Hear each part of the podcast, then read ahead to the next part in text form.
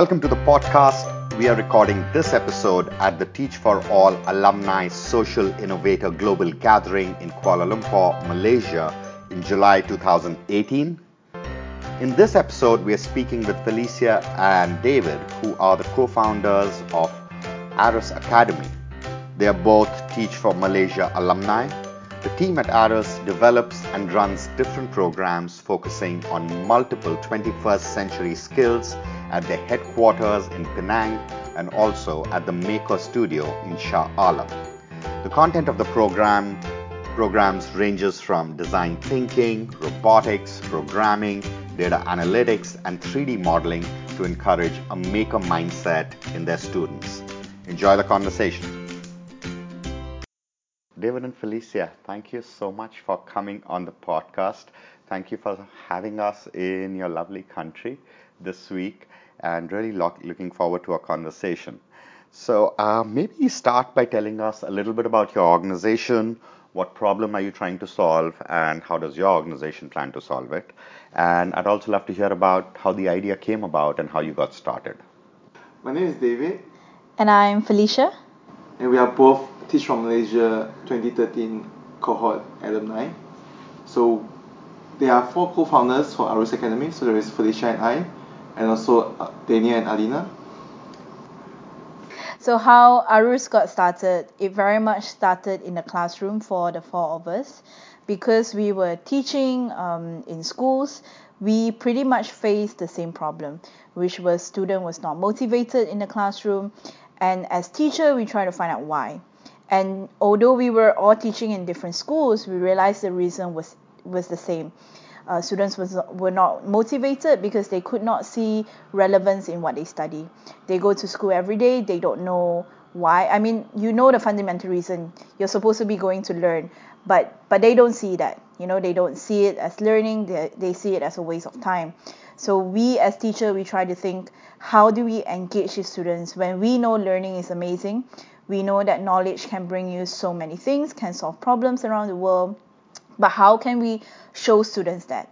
And what we realize also that when students are given the chance to sort of make given opportunities, they excel very far. And that's where the idea of ARUS came about, you know, to get students to learn through making and giving them all these 21st century skills such as coding and programming, but with a purpose. So we want students to make with a purpose, and when they start wanting to create all these solutions, they'll realize that they need all this knowledge. They need knowledge like science, mathematics, and even language if they are to create this solution for problems that they see every day. Um, and that's why we chose the maker education approach because as makers you you don't wait for people to to create something. You create it you see a problem you do something you create and you solve it. And that's basically how we started. Yeah. our vision has always been focused on the students. Our vision is to actually nurture students to be empathetic proactive uh, creative and innovative and it's through the education that they receive. And how we do it is is not something that is set in stone i would say. Um, for now we definitely think the maker approach is working for the students.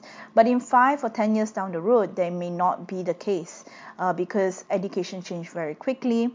Our focus has always been looking for the best way to engage students. Uh, for now we see that this works and we will continue doing it. Uh, but at the same time we're very aware of what what else is going on in the world. Uh, as as what we want the students to be doing as well. You know knowledge is something you know you can google information so easily. It's how you use all this knowledge that is going to be important. How are you going to look at a physics principle to say i can use this to solve problems around me real you know? world problems. real world problems yeah. Uh, we look into the un sustainable development goals because everyone is looking into it and not and even adults can't really find prob- solutions to it yet. And and we are getting the students to think because they are part of it. You know when we talk about zero hunger no poverty they are part of it. They are part of the people that are involved in poverty perhaps or involved in hunger. What can they do for their community? Uh, what can they create to help solve these problems?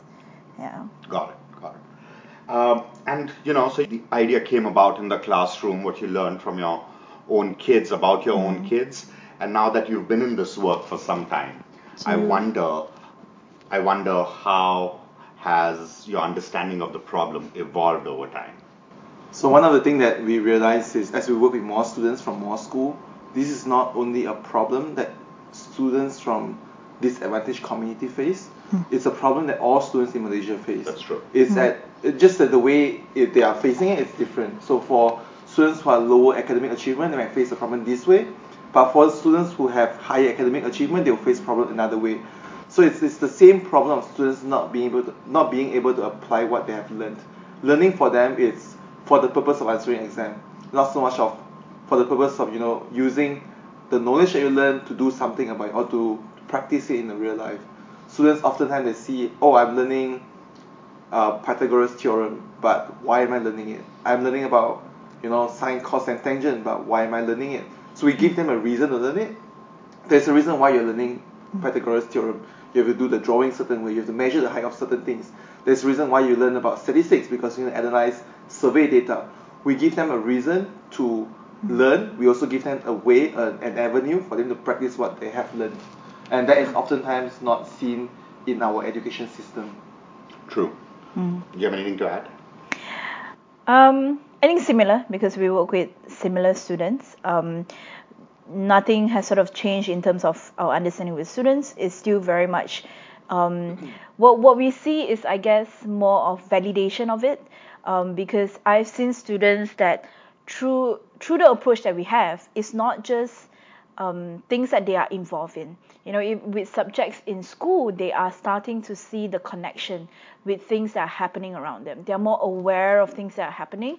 I'll give you an example. One boy, um, he was telling me, and it was it was so simple. And he was just saying, uh, he plays basketball. He loves basketball, and he was learning biology, biology, and there's a ATP energy thing.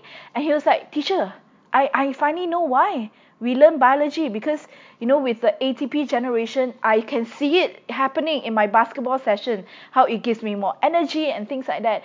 And that's what we want you know and that's what we want the students like this little connection this little joy of learning to see that it's so relevant to you. You know it's not just about math and money you know that you see every day. It, that there's so much more than that. Yeah. Yeah. And tell us a little about uh, about how you've grown from when you started in terms of just scale and numbers. And I know you're in two different locations right now, so uh, I'm keen to understand how did that decision come about? Uh, how's that relevant to your operating model? so how ARUS work is that we have sort of two two different areas of work that we focus in. So in Penang, we very much focus on the groundwork, which is uh, where David and Daniel, two of our co-founder, is at. They reach out directly to students and they do all the community outreach. And a lot of the programs there, the students do not pay for them because the community simply cannot afford them. Uh, but in KL is where the funding comes in. So in KL is also where we have the bigger corporate companies, uh, the actual Ministry of Education, the clients uh, that is also interested in education. So we create our own content at our center, and people saw how effective it was with the students, and that gave us the idea of the revenue generating side. Before this, we thought of the traditional cross subsidization. You know, technology, who doesn't want to learn tech? So we thought people would be willing to pay for it and then it would subsidize the, the non-paying student. But that takes a lot of sales you know to to convert it and change it. And we personally are not salespeople. That is not our strength. What our strength is is really content development because we're teachers. We know the students. We know the curriculum. Uh, so we leverage on that. Um, so at the end of our first year, we actually got engaged with MDEC, is a Malaysia government agency, and they their main job is actually to bring tech companies into Malaysia. And what they realize is that our Malaysian talent is not ready for that. So they want to go into schools and train students to be ready for it, but they don't have the expertise. So they approach us, and this is where we saw the business opportunity. So they hire us as consultant, as content developer to create content for them, um, using what we already have, but adapting more to a little bit of their context. Uh, at the same time, because they are a government agency, they are able to connect us with the Ministry of Education as well. So we had the opportunity to actually work directly with the curriculum development unit and create sort of computer science modules uh, and create all these different content. And that was where we realized we can use that as a revenue generating area you know providing expertise consultation. And because of that we realized we needed to be in KL because that's where all the main main corporates main NGOs are operating.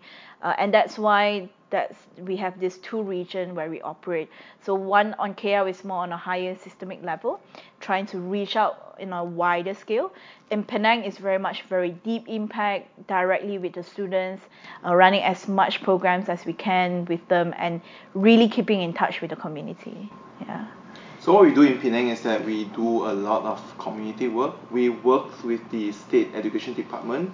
We provide teacher training. We upskill the teachers. The Malaysian curriculum just went through a major change mm. where we are switching over to a new set of curriculum. That includes new subject, new content knowledge that the teachers are not necessarily prepared for. So we work with state education department um, to provide upskilling trainings to teachers across the five districts, uh, basically to all the schools in Penang. Mm. We also run our own in-house programs for primary and secondary school children. Locally, we also run a community science fair. Um, in Penang, there's a major science fair that happens every year. We run the smaller scale version in the township that we are in um, for the students around our center. So like what Felicia said, the Penang work is a lot to do with how do we go on the ground level, how do we help the students from a grassroots perspective, how do we support the teachers from a more grassroots in-school implementation kind of perspective rather than a big picture systemic view. So I guess one way you can say that the KL is working from a more top-down approach and the Penang is looking more of a bottom-up approach. Right. And I wonder if you'd have, you know, your th- what's your thinking on growth and scale, and if you'd have a lesson or two for budding entrepreneurs or existing social entrepreneurs that you would offer in thinking about scale. I think the most important thing for any social entrepreneur when they start out is to find your your niche, like what you are good at. Um, it's I think it's very important for social entrepreneurs to realize that it's very important to do one thing really really well rather than doing five things half-ass. You know, it's when you're doing something really well, people start noticing it, and that becomes your niche area. Social enterprise is just like any other enterprise out there. You need to find your own unique selling point. Where do you stand in the you know convoluted map of social enterprises, social uh, NGOs out there. What's your niche? What do you work on? What are you really good at? And when you find that, then you have the choice of either going deeper into that or branching out to do another thing really well. Cool. And uh, I imagine as the organization has evolved, you you have to evolve your own leadership right, to to uh, to manage that evolving organization and the changing dynamics. So I wonder, you know, from that time in classroom when the f- the first time that idea sprung up and you started the organization to now, how have you needed to evolve in your mm. own leadership? Definitely. So as the company grows, uh, as the organization grows, we have to. There's a lot of things that change with it. We started off with just the four of us so in terms of the people dynamics, it was very easy. We already knew each other. We knew how each other work. Uh, so it was very easy to, to get a lot of things done. But if you're gonna increase your impact, you know, you have to grow as well in terms of numbers. Uh, your your own organization numbers have to grow, and um, as you grow, you really have to learn about people management. Um, and, and there's a few things that comes with it. There's the recruitment part, getting people that shares the same values as you, not so much skills. I think skills is something that we can develop, but sharing the same vision, the same values that, that four of us understand so naturally to get other people to be on board. Uh, that is something that is not easy as well, finding the right people. And then once they come in, to get them to stay on board with the mission, that is something else as well. And to also give them the sense of ownership. Because us four as co-founders, you will always feel like you're part of this.